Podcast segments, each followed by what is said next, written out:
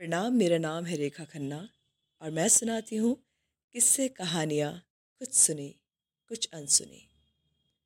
आज के हमारे प्रसंग का नाम है देखने का नज़रिया और सोच। एक दिन एक अमीर व्यक्ति अपने बेटे को एक गाँव की यात्रा पे ले गया।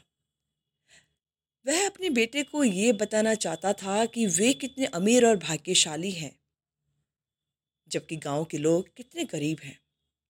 उन्होंने कुछ दिन एक गरीब के खेत पर बिताए और फिर अपने घर वापस लौट गए। घर लौटते वक्त रास्ते में उस अमीर व्यक्ति ने अपने बेटे से पूछा कि, देखा, वहाँ के लोग कितने गरीब हैं और वो कैसा जीवन जीते हैं? बेटे ने कहा हाँ मैंने देखा, हमारे पास एक कुत्ता है और उनके पास चार हैं। हमारे पास एक छोटा सा स्विमिंग पूल है और उनके पास एक पूरी नदी है। हमारे पास रात को जलाने के लिए विदेशों से मंगवाई हुई कुछ महँगी लालटेन है और उनके पास रात को चमकने वाले अरबों तारे हैं। हम अपना खाना बाज़ार से खरीदते हैं, जबकि वे अपना खाना खुद अपने खेत में उगाते हैं। हमारा एक छोटा सा परिवार है जिसमें हम पाँच लोग हैं, जबकि उनका पूरा गाँव ही उनका परिवार है। हमारे पास खुली हवा में घूमने के लिए एक छोटा सा गार्डन है।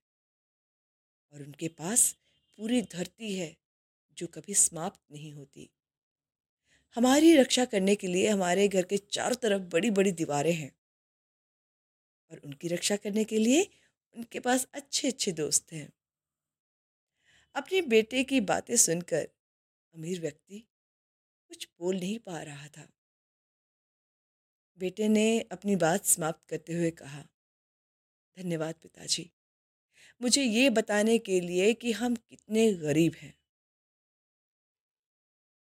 तो ये जो प्रसंग है, इससे हमें क्या शिक्षा मिलती है? तो हमें तो ये शिक्षा मिलती है कि व्यक्ति जैसा सोचता है, उसे सब कुछ वैसा ही नज़र आता है।